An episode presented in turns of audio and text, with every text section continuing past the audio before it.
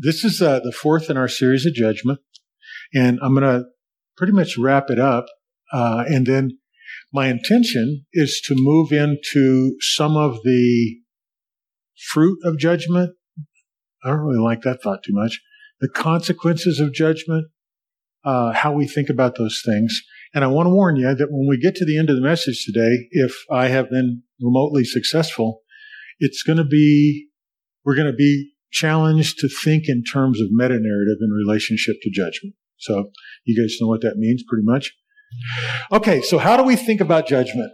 Richard, you've been gone, you were traveling, and then you went and played around at the hospital, and then you did something else. I don't remember what it was. So I've saved all 10 of the review slides for you. Now, for those of you listening going, oh my gosh, that's not totally true. I was, I want to wrap up our thinking about judgment. And it's not like there's anything else to talk about it except what we've already talked about because we've laid the foundation in scripture, we've laid it with the words and so on and so forth. So that's why we have these reviews. There's actually only one new slide. So one point to keep in mind is that we must never think of judgment as if it exists apart from God himself. And to do so, think about this, to do so tempts us to define his judgment in terms of our experience or our expectations. And as I've been studying about judgment, thinking about it, teaching a little bit about it, and then listening to people uh, talk, you know, on, on video and, and Facebook and stuff like that, absolutely everybody has a pretty complete picture of judgment in their mind. And it doesn't really line up that much with scripture. And I've not heard one person talk about judgment being the light that comes in and exposes stuff. The closest I got was somebody with that vision of a movie screen in heaven when you die and your, all the stuff in your life scrolls through on that. So I can understand the exposure part of that, but doing so tempts us to define his judgment in terms of our experience or in terms of our fear and our expectations. And I think that's not a wise thing to do. The second point is Jesus defines judgment as light has come in the world. And then later he declares this, I am the light of the world. He who follows me will not walk in darkness, but will have the light of life. Now those two things have to be connected in our thinking or we're going to miss something pretty substantial about judgment, right? Judgment is that light has come into the world and men love darkness rather than light. And I'm the light of the world. The same guy said them both, who happens also to be the light. The judgments of the Lord are true and they are righteous altogether. So that's just a reminder that there is a quality to the judgment of the Lord that we don't usually hear about. Okay? So here's a simple 10 slide review of what we've learned in three short weeks about judgment, right? Okay, it's broken down into words, translation, and meaning, the revelation of God's motive, the work of judgment. What does judgment accomplish? Plus the new part we're going to look at tonight, which is our hope and judgment. So let's go. If you remember, if you remember, we've uh, uh, these are the three uh, word sets: uh, mishpat, shapat, and then the three words there, din and duan, and so on, that cover 100% of the revelation of judgment in the Old Testament. And so mishpat is fundamentally a verdict. It can be the uh, pronouncement of that verdict or a sentence or anything along those lines. It's used 322 times, uh, 422 times, and it's translated judgment 322 times. Shapat is the word that's used either as a verb to judge or a definition of a judge. And so that's exactly what it means to pronounce sentence or to judge. And uh, the the duans are the ones that talk about judge and judgment Uh, one of them is, is Aramaic. And so that's what the differences are there with those. But 534 instances of these words in the Hebrew Old Testament that, or the Hebrew, Hebrew Testament that uh, uh, clearly have been translated judgment. That's 80%.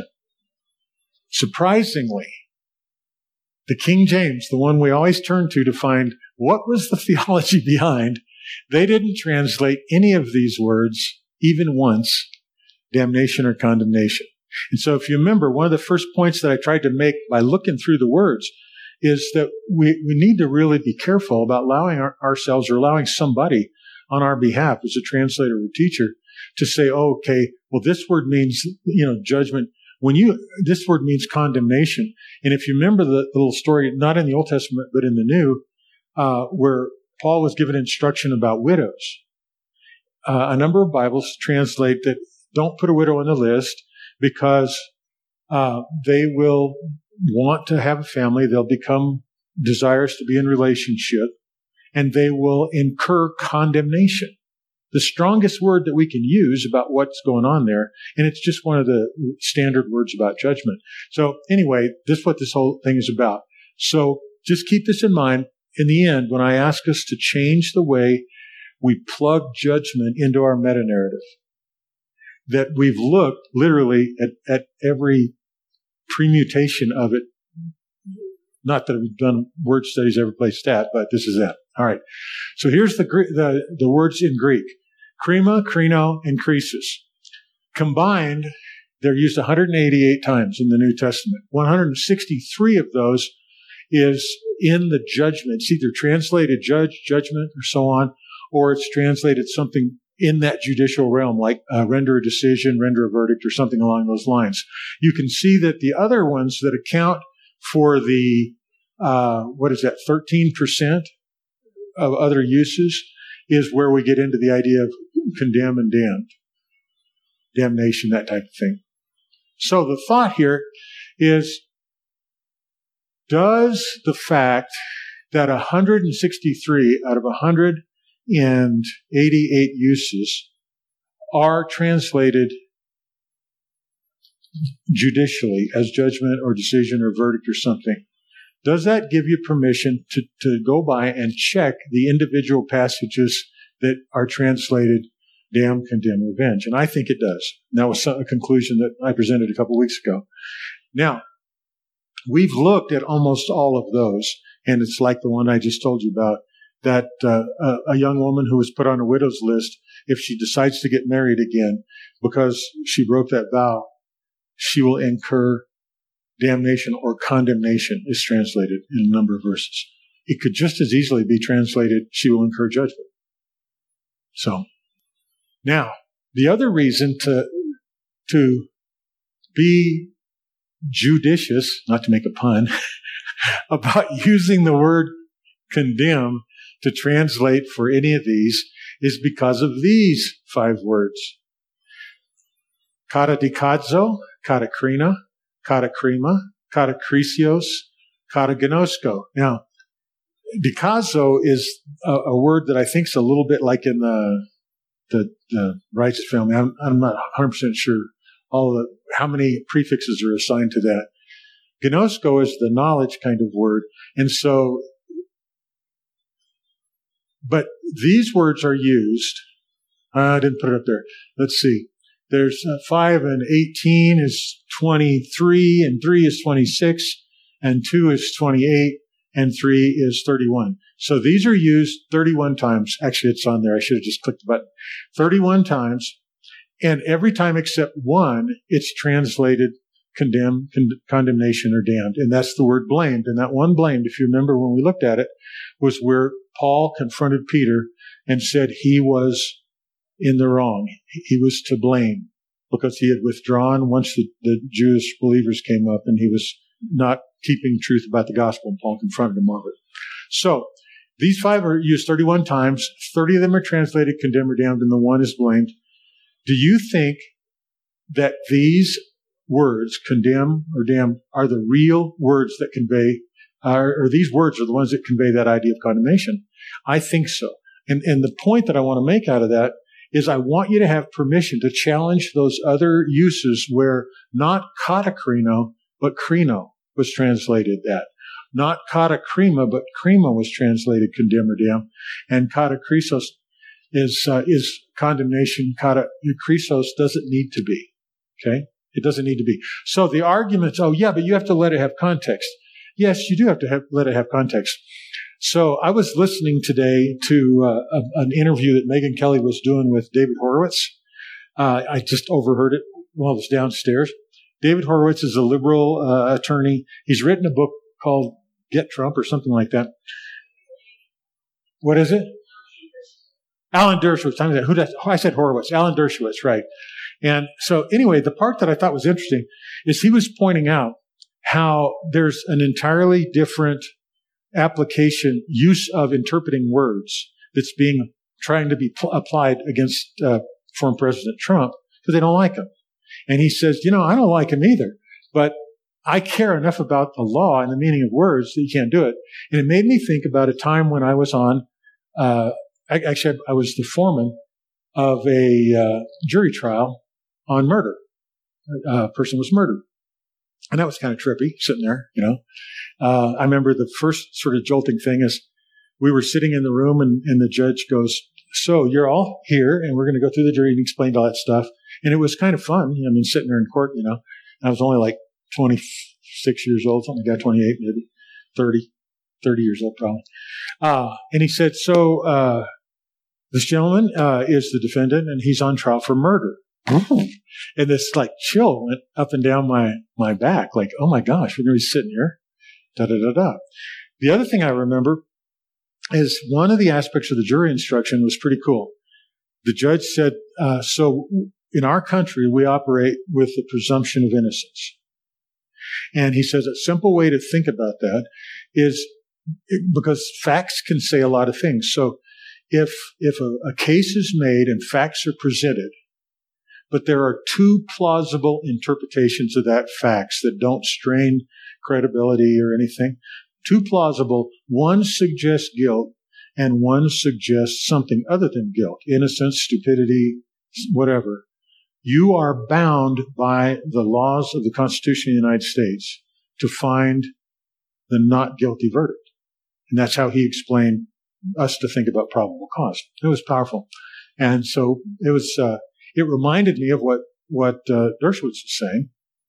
And it reminds me of what I'm asking you to do here is if it makes sense that something less aggressive, if there is a word for the more aggressive thing, go ahead and give yourself permission to think about would this verse be as truthful if it just said judgment rather than condemnation. Now, if you look at the verses, the 31 verses that the, the, this series of kata words do, they don't look that way. They're really talking about the Jews wanted to condemn Jesus, which was what their purpose was, or this was, you know, going to be condemned in court. That's what a lot of these words are about. But when you talk about uh, the the times, 20 or 30 times that condemn is translated with the krino or krisis verbs, you could read judge in there and it works just the same. And I personally think that because judgment is something that our Father does, judgment is something that comes from the God of love and light and uh, fire and love. I missed one, spirit. Uh, I, I think that we owe him the benefit of the doubt about condemnation. And I know a lot of people say, well, that's a stupid way to interpret, but I actually have grown to not think it is. I, I, I mean, uh, because what I'm doing is, is when I choose a word, condemn, not from this list, but from this, this one, when I choose one of those words for condemn, I am assigning that purpose, not just the act. I'm assigning the purpose and the motive to God. And I think it's, I think we should be careful about doing that. It's really no different than if you need something in your life or you had an accident or some, you know, your septic backed up. you know, it's no different than going, Why, God?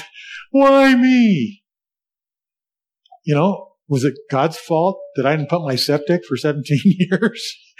Uh, could have been. He should have, you know, he could have given me a dream some night. Get up and pump your septic. That isn't really how life works. But we, we assign stuff to God that is probably not really his, his doing. And so I want to be careful in this. That's the concept there. Make sense? All right. So now we want to look at motive. We want to look at motive. And I was obviously just talking about that. So here's the sampling of scriptures that we've looked at that I think are just killer. The first one is in Exodus. And remember, we talked about it the very first time we looked at judgment. I was so stunned when God designed the clothes. And if you remember, when he talked to Moses about designing Aaron's clothes, he said, it is for glory and beauty. He specifically designed the clothes so that Aaron shall carry the judgment of the sons of Israel over his heart before the Lord continually. So let me read the whole scripture. Aaron shall carry the names of the sons of Israel in the breastpiece of judgment over his heart. When he enters the holy place for a memorial before the Lord continually, you shall put in the breastpiece of judgment the Urim and the Thummim, and they shall be over Aaron's heart when he goes on in before the Lord. And Aaron shall carry the judgment of the sons of Israel over his heart before the Lord continually. Now, we looked at this after we looked at the words mispah and, and shpa, and we came to realize that very, very often, maybe, well, actually, I think it is a majority of time, there's a very positive inference about judgments. Just think about the words used for judgment when, uh, down here, when the judges came to pass. That wasn't fundamentally negative. They were to judge Israel, protect Israel, deliver Israel. So, very positive.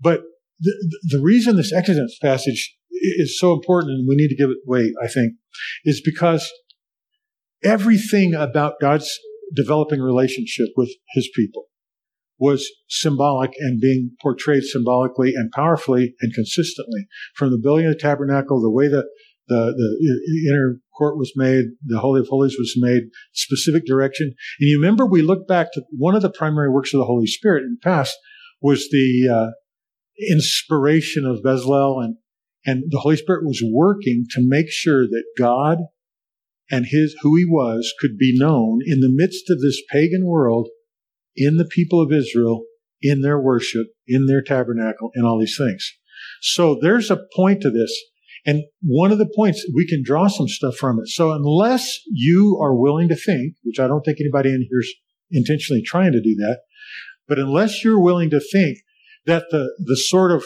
representation that that last line represents, that they shall be over Aaron's heart when he goes in before the Lord, and Aaron shall carry the judgment of the sons of Israel over his heart before the Lord continually.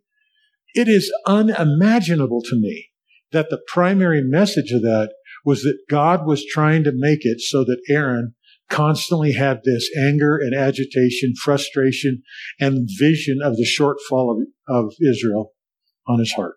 I just can't imagine it. I just cannot imagine it. Now, if you can, then you can probably make a case for that, and I'm more willing to listen.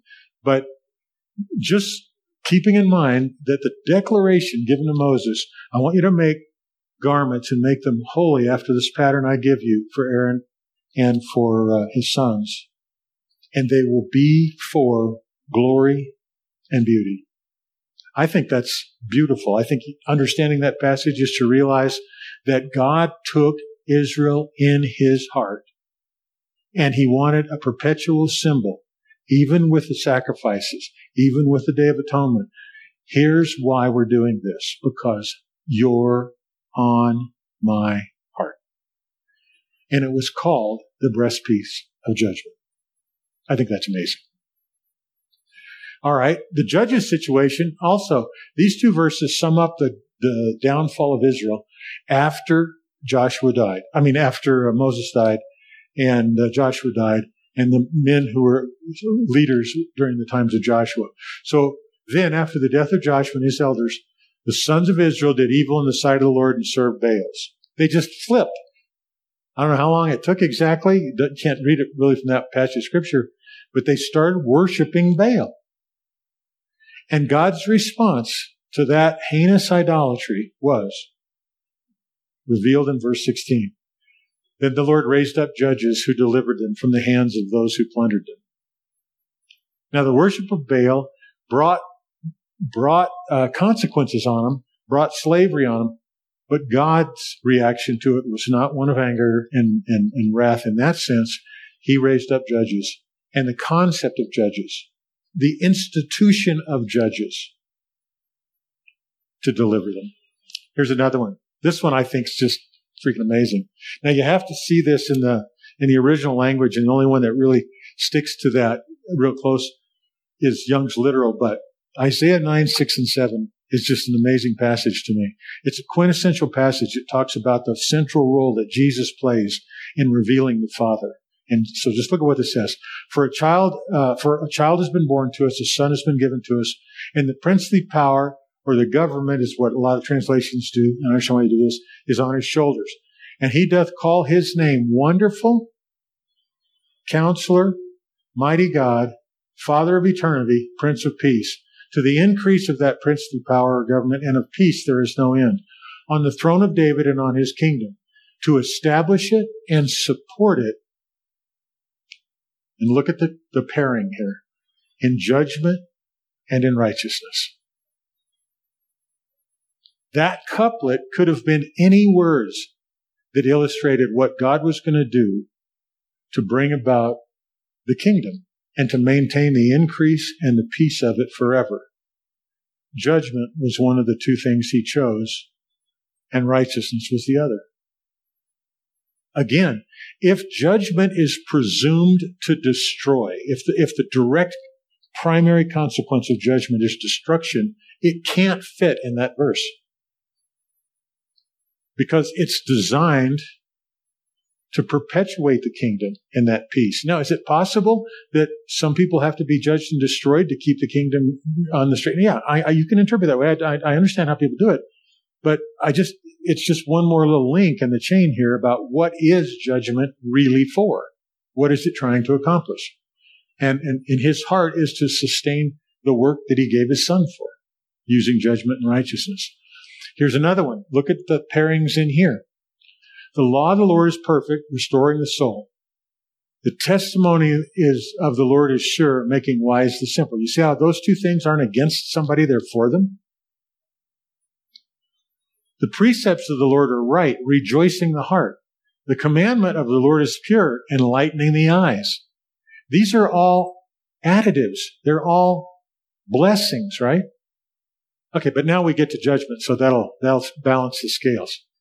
The fear of the Lord is clean, enduring forever.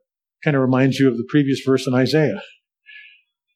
The judgments of the Lord are true, they are righteous altogether. There's that pairing. But look at the set up of these verses. There's this significant thing that comes from God, and there is a blessing. There's a significant thing that comes from God, and there is a blessing. There's a significant thing and there is a blessing. And, and they're all blessings that stir our life in the right direction. Restoring the heart. That means my heart's kind of, you know, uh, making wise the simple. It's adding good stuff. Judgment of the Lord are true. They are righteous altogether. And then they, let's just assume that it's not talking specifically about judgment. I'm good with that. But let's assume that it's just those sets of things. They are more desirable than gold. Yes, and much fine gold, sweeter also than honey and the drippings of the honeycomb. Moreover, by them your servant is warned. In keeping them there is great reward. Who can discern his errors? Acquit me of hidden faults. Now, I can go back and I can look at a few of these things. Does the law of the Lord have the ability to point out hidden faults? Of course it does. Right? Revelation. How about the testimony of the Lord? Yes, because it can make wise the simple. A simple person might just wander down a dark path, right? The precepts of the Lord cause the heart to rejoice. The commandment of the Lord enlighten the eyes. Because if you're stuck in the darkness, yes, it's positive. Fear of the Lord is clean and repair. How about the judgments? They're righteous altogether. These things. So what if we apply judgment as one of the tools of God that flow from his motive? What if we apply judgment as a tool that helps acquit me of hidden faults? That helps us understand, I think. Keep back your servant from presumptuous sins. A little dose of judgment will help that. right? Okay. Let the words of my mouth meditate be accepted. So, now this is one that we looked at, uh, and I, I, have talked about this a number of times, but I still can't get away from the beauty of it. When we were looking uh, at Gehenna to try to understand what Jesus was talking about when he said the fires of Gehenna, and whether or not hell deserved to have a second look as the best uh, English translation of the word Gehenna. One of the things we ran across is that a lot of the detail we find out about the Valley of Hinnom and all the disasters that went on there are from the prophet Jeremiah, as well as the historical books and chronicles. So, Jeremiah 31 is the prophecy about the new covenant that we live in. You know, I'm going to write my, my, word in their heart and their mind. I'm going to be their God. They're going to be my people. Uh, culminating with, I'm not going to remember their sins anymore. Jeremiah 33 is Jeremiah's rendition of the fulfillment of this judgment that was necessary on Israel because they had begun to worship Molech, they had worshiped Baal, they had taken worship instruments into the temple. Uh, remember Josiah came up and was doing these righteous reforms, and he he sought the Lord through the priest's wife, and the Lord said, "I will prevent these this judgment from coming on you, but but for your lifetime because of your righteous deeds. But Israel is going to Babylon. Exile is going to happen. Judgment is a serious thing. But anyway, in the midst of this, Jeremiah had just been going on before this and was going on after it about the judgment. And this is what God says. And I just want to bring it up to us again. Now, therefore, thus says the Lord God of Israel, concerning this city of which you say, and I think that's funny because Jeremiah was just prophesying what God gave him to say. But of what you say, it is given into the hands of the king of Babylon by sword, by famine, and by pestilence. So he's talking about the exile of Jerusalem and the Jews. Behold, I will gather them out of all the lands to which I have driven them in my anger, in my wrath, in my great indignation. Does God have anger, wrath, and indignation? Absolutely. Does it lead to judgment? Yes, it does. But look at what was in his heart behind the whole thing. Behold, I will gather them out of all the lands to which I have driven them in my anger, my wrath, and in great indignation. And I will bring them back to this place and make them dwell in safety. They shall be my people, and I will be their God. And I will give them one heart and one way, that they may fear me always, because I really deserve that. No, that isn't what it says. That's not God's motive. Now he, he's righteous, so he deserves to be worshiped, right? I will give them one heart and one way that they may fear me always for their own good and for the good of their children after them. Something about the exile to Babylon was in the heart of God for the good of the people not just as punishment. I will give them one heart and one way that they may fear me always for their own good and for the good of their children after them. I will make an everlasting covenant with them that I will not turn away from them to do them good, and I will put the fear of me in their hearts so that they will not turn away from me. Have you ever heard anybody try to teach us I have not. About the fear of God, saying that it begins with God as a gift that He puts in our hearts so that it will be good for us. I've not heard people teach. I'm not saying nobody does. But to me, the fear of God has always been taught as a bulwark against the wrath and the anger and the judgment of God. But what God says is, I'm going to put it in you for your sake. What's in God's heart? He doesn't want them to turn away. And I will rejoice over them to do good, do them good, and will faithfully plant them in this land with all my heart and with all my soul. Now, I don't want to make too much of that phrase. I will faithfully plant them in this land with how much of my heart? How much of my soul? I got a debate with a guy one time uh, uh, over the, a little bit of a debate. He was kind of a debater uh, over the soul, and this was a verse that I, I looked up and said, God has a soul. So we may not fully understand what a soul is if the way we just talk about it is our mind, will, and emotions. Anyway, it's a rabbit trail. Nevertheless, what if we let that at the end of verse 41 just mean what it says? That this rejoicing to do good over them and faithfully plant them in the land with all my heart and my soul really reveals the inner nature of God's heart about this exile. I am going to go to almost every length to make sure that they will fear me and that they will come back. Did it work? Ultimately, it did as a part of the great redemptive plan. It is in the process of being worked out in Jesus. For thus says the Lord, just as I brought all these disasters on this people, so I am going to bring on them all the good that I am promising them. Judgment, I think, plays a role in going from where we are to where God wants us. And I don't think that's too much of a stretch. That's what I want us to understand. So when we think about judgment, so many people have been taught it and so much of the church culture has grown up around the assumption that judgment is something that happens at the end of a failed life or at the end of maybe a good life and you get, you know, but anyway, I think judgment is something that is meted out to be sure with the help of God we get to the destiny that he has for us. No, I appreciate the heart motive and everything that you're saying.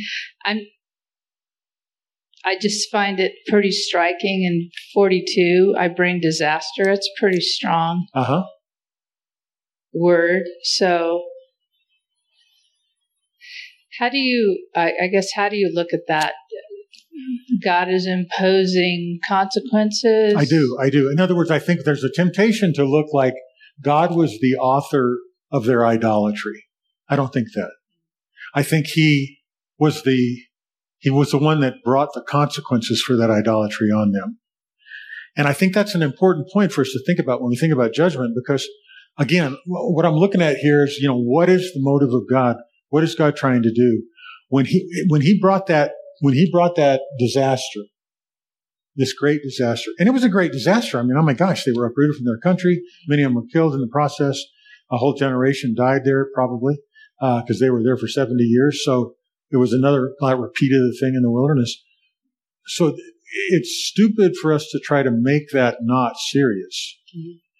But the purpose of it was a consequence that was brought on because they were doing something that would eternally separate them from God.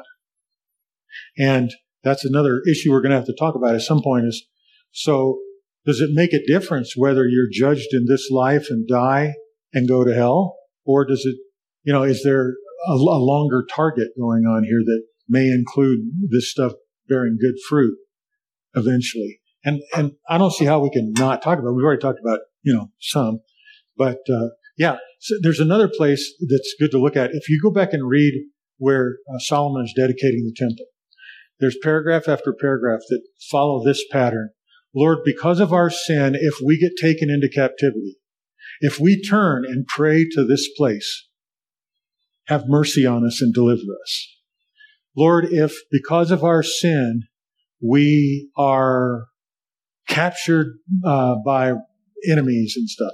In other words, we sin, bad stuff happens, and we come to you for redemption. That was the whole theme of Solomon's dedication temple just before the glory, the Shekinah glory of the Lord came so that nobody could minister. I think it's the same thing. I think this is a pattern in the heart of God. He puts up, he forbears, he endures. People burning their children. you know, people, he, he endures nations that abort millions of kids. Is there a consequence for that? Yes. Is the consequence purely punitive? No. Because I did this, but I'm also going to bring on them all the good I intended. And part of that purging, apparently for Israel, was going to Babylon. Yeah, so I would just say earlier in my Christian life, mm-hmm. I looked at God as, you know, throwing lightning bolts down and all that. And then I've come to a place where I don't think God puts bad things on people. Mm-hmm. So I guess a, a, a mixture here is yeah. really imposing consequences like a parent would discipline children. Yeah. To protect them yeah. for good. Yeah. And so that's why there'd be things like sometimes jail serves a purpose. Absolutely. Yeah. Yeah. You don't, uh, you know, the, the, the, punishment for feeling too big for your britches and sass sassing your parents back is not the same thing for starting a life that's going to lead you to become a thief or a murderer, you know, and, and so how does, how does love respond to that? And that's one thing to keep in mind. All this stuff comes out of God who is love. And the process of having that revealed in process, to me, I think suggests that God is trying to get us to a different destiny than we would choose to go on on ourselves with our sin. Yeah. Yeah. Okay, then I just want to know because you're going to do this and then you're going to do one more. Are you going to get into justice at all and, and what that aspect means? Maybe uh, as a part of, yeah, I think as a part of judgment and pun- I mean, as part of uh, punishment and okay. reward. Okay. Yeah, we'll try, it definitely. Okay. So anyway, I think this is an astounding passage. To me, it's like Israel's being judged. Israel's going to be in exile. Blah, blah, blah. It's going to happen. Here's a glimpse inside my heart about the long game. I did this. This is inevitable. It's, it's not an option that I can pull this from you. So this is going to be a judgment. And then when you think about uh, the, the thing that like N.T. Wright talks about in the new creation and so on, what really needs to be forgiven? Well, it's, it's this. It's, it's exile. It's the fact that, now what is exile? Exile is being away from the land. God still went over there, but it, they weren't able to worship. They weren't able to interact with him. They weren't able to represent him to the world in, in any kind of cohesive way. All right. So what is God doing in the works of judgment? There's another player involved in these kind of behaviors, right?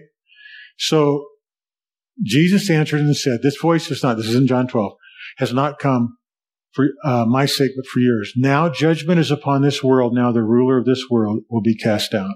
So there's a link between judgment here and the casting down of the principalities and powers of Satan, if you want to put it that way, which is probably pretty legitimate to put, uh, you know, rulers and so on and so forth. Down here in John 16, we see this. I tell you the truth. It's to your advantage that I go away. For if I don't go away, then the helper won't come to you. He's talking about the Holy Spirit, obviously. But if I go, I'll send him to you. And he, when he comes, will convict the world of sin, righteousness, and judgment. And I love this because Jesus knew our propensity. If I say, I'm going to convict you of something, you're going to start feeling bad. you're going to start feeling like, oh, he's going to point out something going on in my life that's wrong. No, concerning sin because they do not believe in me. So do you see how this lives alongside God's promise in the new covenant that I'm not going to count your sins against you anymore? Remember your sins? That doesn't mean we don't need Jesus. Jesus is the issue. He is the answer. He is the presence. He is what all this stuff was about. He is the child that was given, the son that was born. His kingdom, the one resting on him, is being maintained by judgment and righteousness. Concerning sin, because they did not believe in me. Concerning righteousness, because they go be with the Father. And concerning judgment, because the ruler of this world has been judged. So all I'm trying to say with this connection here is that the target of judgment if there is a punitive target to it, isn't you and I first. It's the enemy. It's the enemy that is behind our motives. So first is him casting down the ruler of this world. Then there's a related one here. So here's John, first chapter. In him was life, and the life was the light of men. So light's coming into play, right? The light shines in the darkness, and the darkness did not comprehend it. Now, I don't know what all that darkness describes. I don't know what all it means. Uh, does it mean just a general darkness with no personalities attached? Maybe, but I doubt it. Does it mean the darkness that is the domain of darkness that the, the devil has captivated people with with lies? Probably. Does it mean the darkness that we have embraced? that we have chosen to live in? I think so. So, Jesus came as the light. And then later, he describes to Nicodemus, this is judgment that lights come in the world. It's right down here. But let's just keep going. So, the light shines in the darkness, and the darkness didn't comprehend it, understand it, pull it down, tear it down, hold on to it, whatever. There came a man sent from God. Those are just all the semantic range of the Greek word there. There came a man sent from God whose name was John. He came as a witness to testify about the light so that all might believe through him. He was not the light, but he came to testify about the light. And then now speaking back again about the Logos, speaking back about the Word, speaking back about Jesus, there was the true light which coming into the world enlightens every man. He was in the world and the world was made through him and the world did not know him. That line right there he was in the world, and the world was made through him, and the world did not know him, is the problem that judgment addresses. It's not the problem that judgment punishes primarily. Judgment addresses it. Okay? Jesus goes on to say, This is the judgment that the light has come into the world, and men loved darkness rather than light, for their deeds were evil. Now, I don't want anybody to, to think that I'm arguing that judgment is not serious, that having darkened hearts is not serious, that sinning is not serious, but this is what Jesus is saying judgment is engaged in. Light has come into the world. Right there, we're hearing about it. Right? That's, he's reflecting on the revelation that John is giving us. Light came into the darkness, and the darkness didn't comprehend it. This is judgment that light has come into the world, and men love darkness rather than light, for their deeds were evil. For everyone who does evil hates the light and does not come to the light. Why? Because they fear that his deeds, which are evil, will be exposed. But he who practices the truth comes to the light. Why? so that those deeds that he does can be shown to have been birthed in God, wrought in God, flowing out of here. Think about Ephesians where it talks about the works prepared beforehand for us to do. Who prepared them? God did. Works are not bad. When they're twisted, they can get way off course. We see it in government where obviously people who have gifts of leadership, the gifts and callings of God are without repentance, right? but they get horribly twisted around. We see religious people who start cults and sleep with everybody that they can pin against the wall. I mean, it's horrible. But, eh, eh, but that doesn't mean that the design being made as an image bearer and having various gifts distributed among these image bearers, that, that doesn't mean that there's not that solid destiny, that solid purpose in there However perverse it gets, judgment attacks that. Judgment is a tool to attack it and change it and deliver that person from the twisting and the perversion of that judgment. He who practices the truth comes to light so his deeds may be manifest as having been wrought in God. Yes, Dan. Here, I'll take it over to him. Here. There we go. Oh, you got it? Okay, good. Becky, you're pretty flexible, you're adaptable. Way to go. I feel like 20 is kind of a, a key hint. Um, because when we're in the darkness, part of what we kind of work a, a whole pathology. We hang out with our other dark friends mm-hmm. and what we're doing. So there's a comfort. And we fear exposure because, and that goes back again, because if we're in the darkness, we don't understand who God is. So then there's shame and condemnation, which aren't from God, Right. but they're in our own mind. Right. We believe that if we're exposed, the result will be shame and condemnation and judgment, whatever, pick your word. And then you attach a, a vague kind of unspecified image of authority around God, and then it becomes this eternal mess. Right. Uh, So then I have to go hide more. right. and I have to keep away from these things. But then 21 is our, you know, actually 21 is an alternative. But the idea there that they're not really saying that's implied is if we understand who God is, the exposure gives a reality to who I really am. So what God's trying to say is, this is who I say you are, and let me show you that you're not there. So that you can walk in the health and the life that I want to give you. Well, and I think that I think that there's a reason for that that we're Mhm. going to get to in just a second. Uh, but I agree with you totally, and I love the word pathology because a pathology suggests that there are interrelated factors that mushroom Yeah. and keep momentum going. Right. And I think that is exactly what judgment is designed to Right. invade. Yeah, I mean, if you go to any counseling, right, they're going to go work back to the root and the root and the root because what we see here isn't really the issue. Mm-hmm. There's some other issue, you know. Right. And what God's trying to expose is this is what you're doing. Let's go look at who you are. Let's go find the real issues so that you can truly know. me Amen. I think you're absolutely right. I think you're absolutely right. I think that's what gets revealed in here. So the work that judgment is trying to do is, and, and, and I think doing successfully, is overcoming, exposing and overcoming our darkness and our blindness. It's not just punishing the consequence of that blindness. It is attacking it with light. And who is light? Jesus is light. God is light, right? Yes, Teresa. So, so I was, um, especially in this last part where it says, "He who practices the truth," and when you were talking about the difference between condemnation and conviction, Mhm. I looked up the word conviction because a lot of times we feel like that's related to like a guilty verdict, Mm-hmm. um, and that's that's the first um, definition. But the second um, is a strong persuasion or belief, a state of being convinced, or the act of convincing a person of error or compelling the admission of truth. Mm-hmm. Um, a state of being convinced of error or compelled to admit the truth.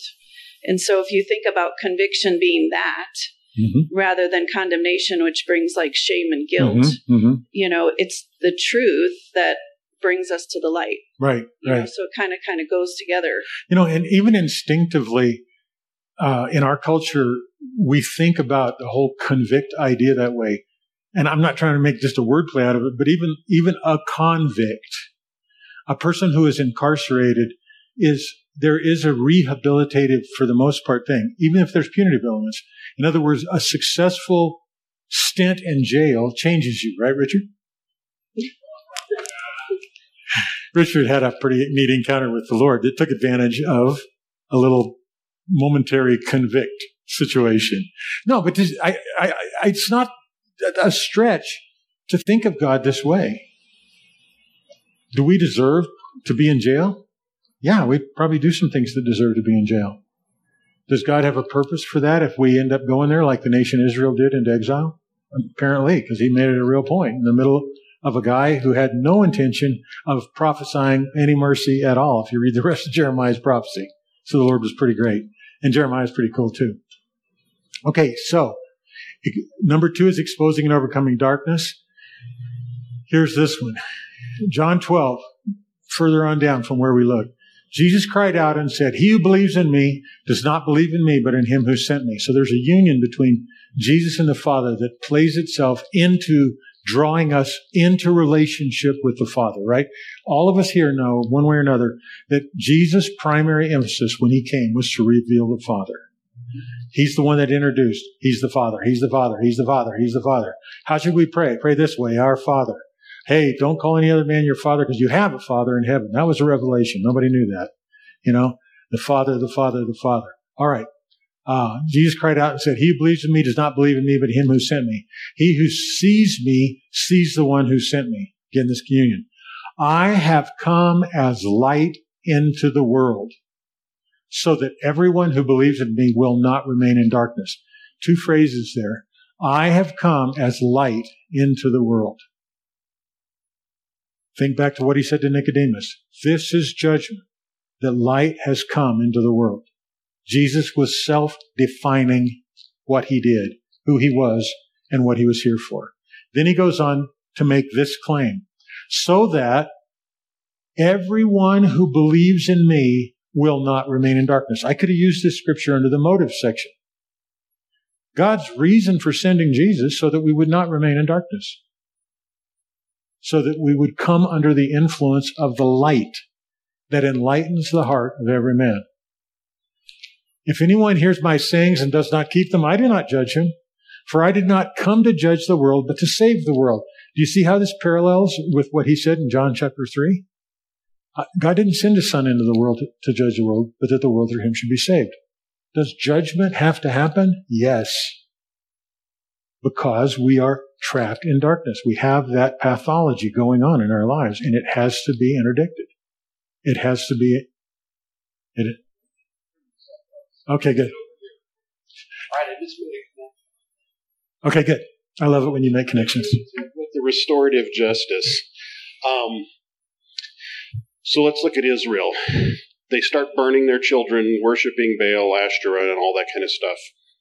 The people who are supposed to be doing justice, righteousness, and goodness is the religious structure and facilities, right? The mm-hmm. priests and all that.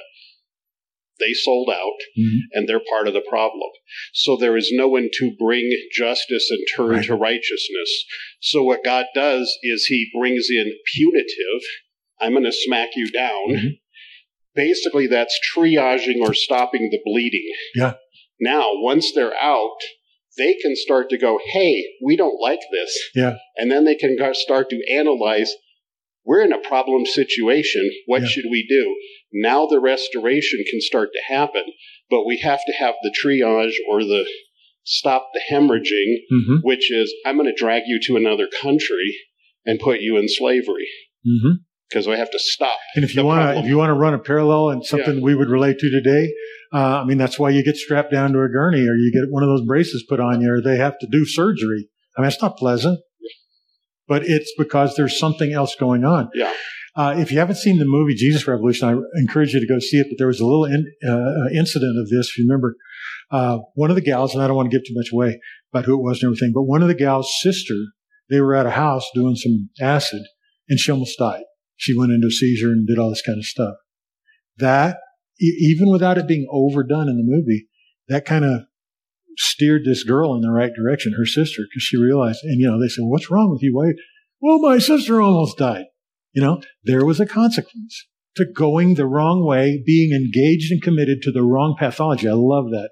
That is a great way to talk about why judgment is, is here and why we should be thrilled by it, even if we are kind of scared of it and ashamed that we need it. Because it's our Father's love. He's the very light of the judgment in Jesus. Pretty special. That's great, Dan. Huh? It sets you free. Absolutely. Absolutely. And you can't know the truth when you are in darkness. And the reason is because the nature of darkness is that you don't see what's there. I used to think that the nature of like the darkness that's in the enchanted forest in, in a, a place like the, the, uh, Chronicles of Narnia or, or um, Lord of the Rings or something. What does the darkness do in a forest? It doesn't make the trees turn into something different and haunt you. It blinds you to the root laying on the trail. And so you fall. It blinds you to the, the darkness. If it's really dark, you can't see the branch hanging down, so you poke your eye out when you run into it. It's a, sorry about that, Becky. I didn't think. it's a natural. Yeah, I know, I know, I know. It's uh, you, but you see what I'm saying? We assign a personality to darkness, like mm, I'm going to trick you and do this. No, I'm just going to, you know, just cover your eyes and start running through the alley. You'll end up running into a dumpster. It's just the way it is.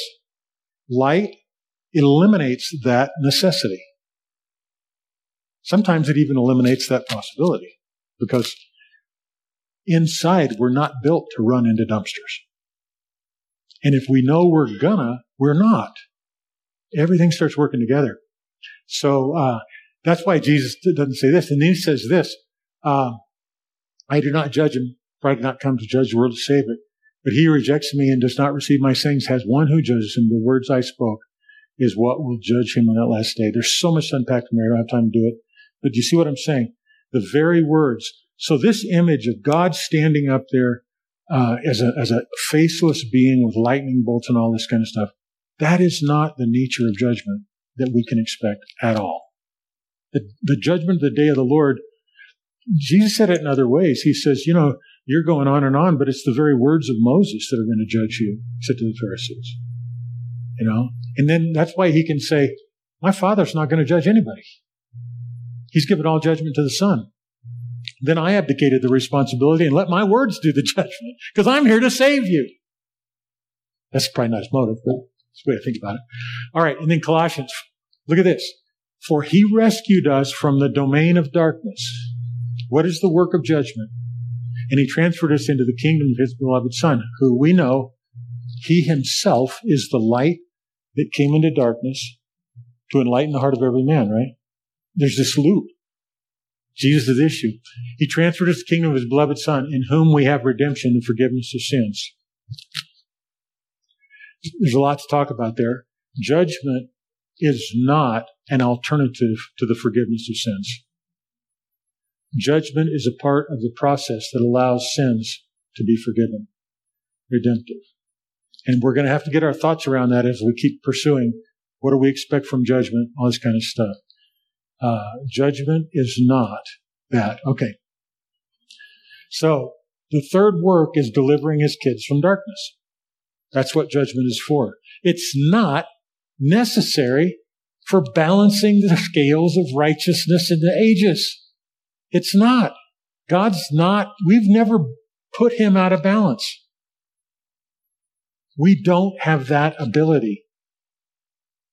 We're out of balance. We can create pathologies for us, but not for him. Yes, sweetie. Vicky, sorry. Hi, honey. Uh, yeah, I was, excuse me, I was just thinking about darkness.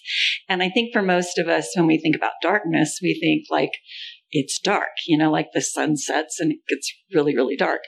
But darkness is, has levels. Mm-hmm.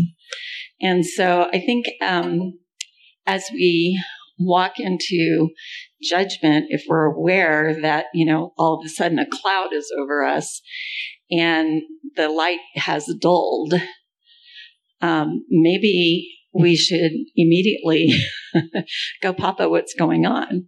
And then, you know, sometimes it's twilight and you go, wow, why, why am I why do I feel this? Why, why is this heaviness on me? And, and of course, and then there's, you know, but there's levels to darkness that light can come in and illumine. And we can do that through being very careful of understanding when darkness is coming into our lives by the idea of the levels of darkness that are actually in the earth. Right. Right. So no, I think know. so. I, I, the reason I backed up is I think that's what that last line in 21, the alternative it gives us, it means he who practices the truth comes to the light so that his deeds may manifest. So if you practice the truth, if you run into something, are we going to run into something where we've made a wrong judgment, a wrong call? Absolutely. If our response to that is what, if our response to that is the true meaning of repentance, where, oh my gosh, I see this, I'm going to back away from this, Lord, sorry. That's what this happens. All of a sudden, the very light that is judgment begins to prove, hey, I remember, you know, uh, Dan Mohler says this probably better than anybody. A person gets saved and then they quit doing drugs and they quit chasing money, they quit doing whatever they're doing. And then they have a little stumble and they feel horrible about it. And they come and, and they say, I thought, I thought I was different. He goes, you are different. No, I, I, I slipped into the same thing. He goes, you used to didn't slip into that. You ran into it. You, that was your normal way. That was your, Dan's never said this, but that was your pathology. Now you brush up against it one time and you, you realize it's wrong and you back away. You're different. Judgment has had its work in that area. And it still is. So anyway, that's cool, Vic. All right. So what's our hope? This is the uh, first slide that actually is about tonight. God did not send his son into the world to judge the world, but that the world might be saved through him. He who believes in him is not judged. He who does not believe has been judged already because he has not believed in the name of the only begotten Son of God. So, he who believes in him, he who doesn't believe in him, that's a way to talk about that pathology that you've talked about, Dan. So is belief important? Absolutely. Is it's, it's everything, you know? Is receiving important? Absolutely it is. This is judgment that light has come into the world and men love darkness rather than light, for their deeds were evil. And the reason is because everyone who does evil hates the light and does not come to the light. Now, what's the big deal about this? Is it just our pathology that we don't have as good a life as we could have if we live better? No. Look at this in 1 John. This is the message that we have heard from him and announced to you. That God is light and in him is no darkness at all. If we say that we have fellowship with him and yet walk with darkness, we lie and we do not practice the truth. What did it say on the previous verse? Next verse 21.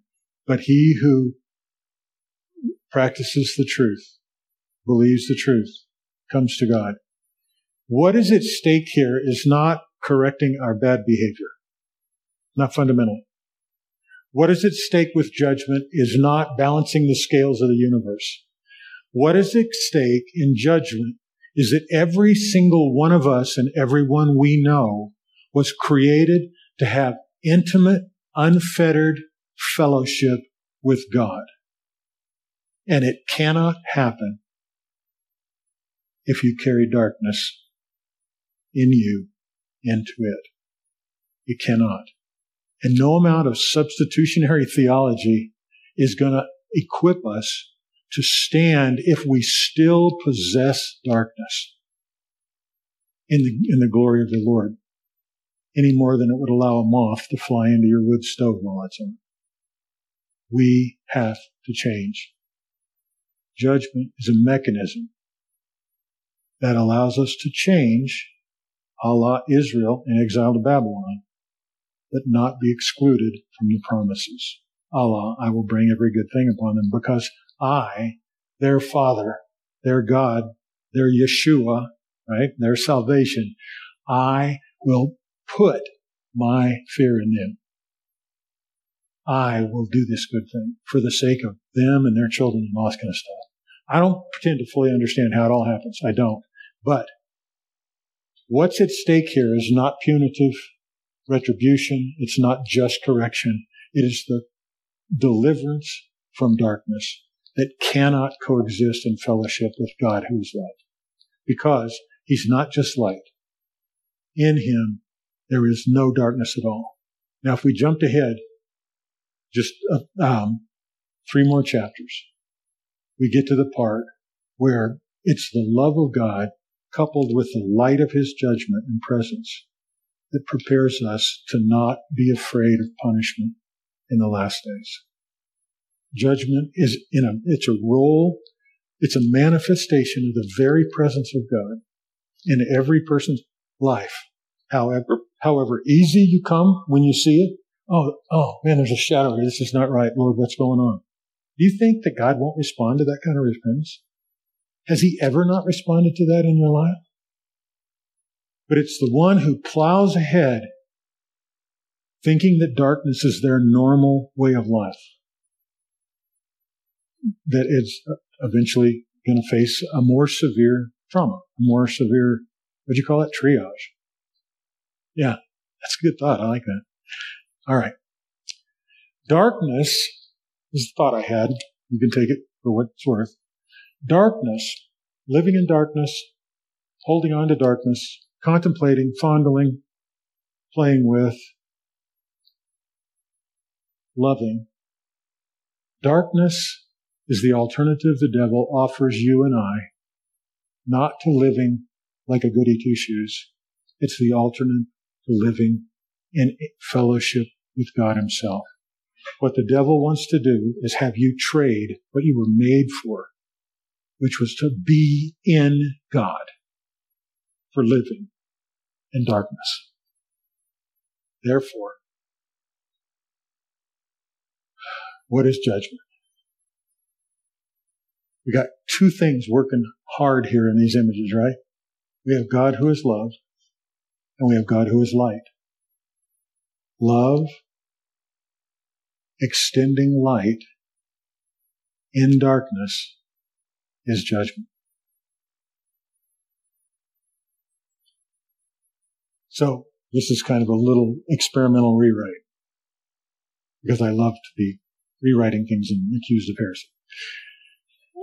Judgment is our God and Father revealed in Jesus, whose life is the light enlightening the heart of every man, manifest in our darkness to bring about our deliverance and healing, resulting, and I ran out of room, but it could be resulting in our destiny and God's desire, creative desire for unhindered fellowship with Him. Judgment is the key. It's the tool it's the process to guarantee that we can have unhindered fellowship with God. So, we don't have time to do this now because that took a lot longer than I thought.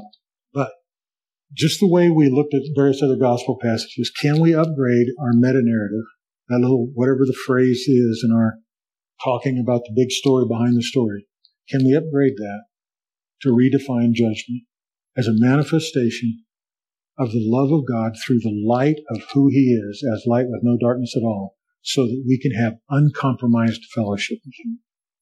And my picture of uncompromised fellowship is, is a scene, and I think it can happen in this life too. And I think judgment plays a role in it, just like repentance in response to that plays a role in it. Or the, the trauma, the triage, the, oh my gosh, the consequences. I think all is there. But I've told you guys this before. I envision a time standing in the age to come, where I'm going to hear the procession of, of God coming around the corner.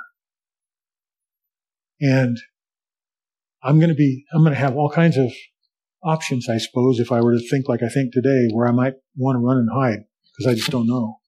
But when God comes around the corner, he takes my face and he looks in my eyes and with omniscience he says, Becky, I find no fault there's no darkness in you. That's not because Becky's been particularly good that day or better than me or you. That's because he's done his work. And remember, we started this whole crazy discussion by just asking, what the heck did John the Baptist mean when he said, behold the Lamb of God who takes away the sin of the world? This is what he meant. No darkness. No sin transformation. So, any last thoughts before we let the long pent up kid out? Yes, Ronnie. We,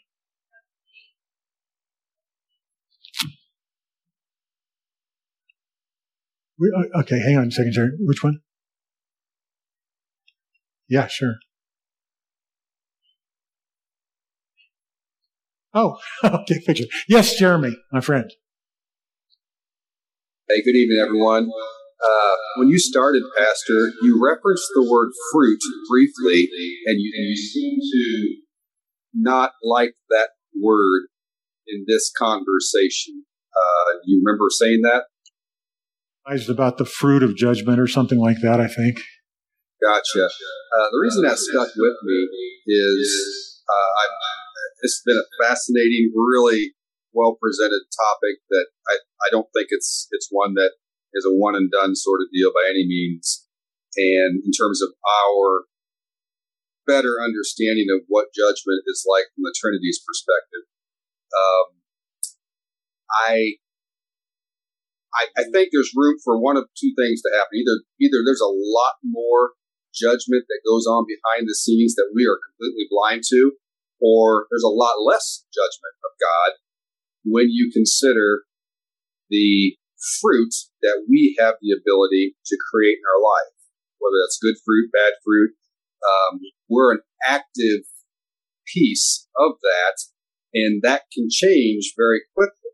You know, that's why the sowing and reaping process is so fascinating to me because it's, I guess from my perspective, it really does seem like that is the God in us that He gave us that sort of creative nature to impact our world around us.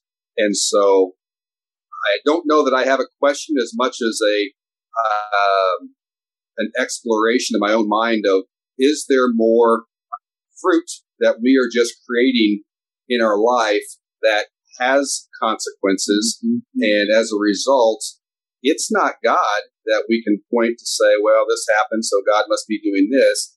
It's just the, the nature of, of who we are, not separated from Him, but part of Him. And as a result, He gives us the freedom to experience the world that we create around us.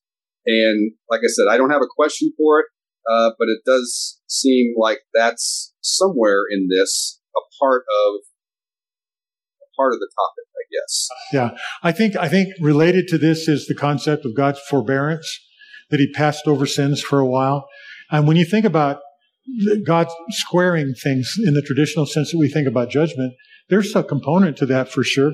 But some of the nations that did what they did, they the consequence of that didn't come for hundreds of years.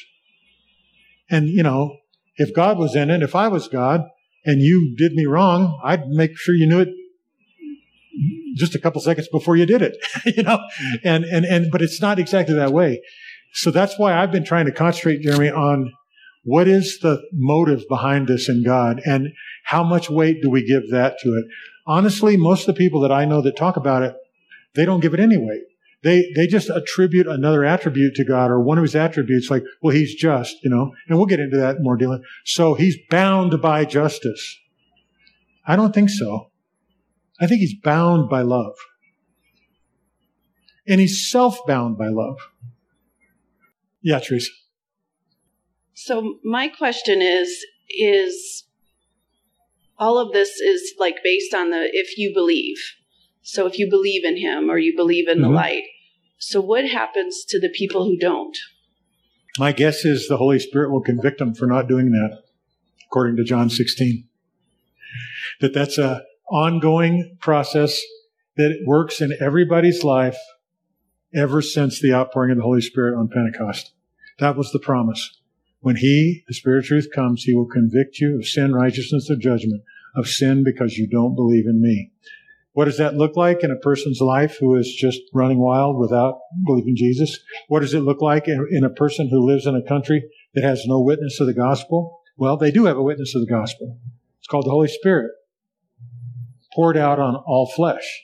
I don't know how it works really, but I, I think, you know, every now and then we get in tricky topics where we need faith to believe. And I think that's one of them. So it's a good question. Question. Thank you. Thanks. I could have gone more. No, not really.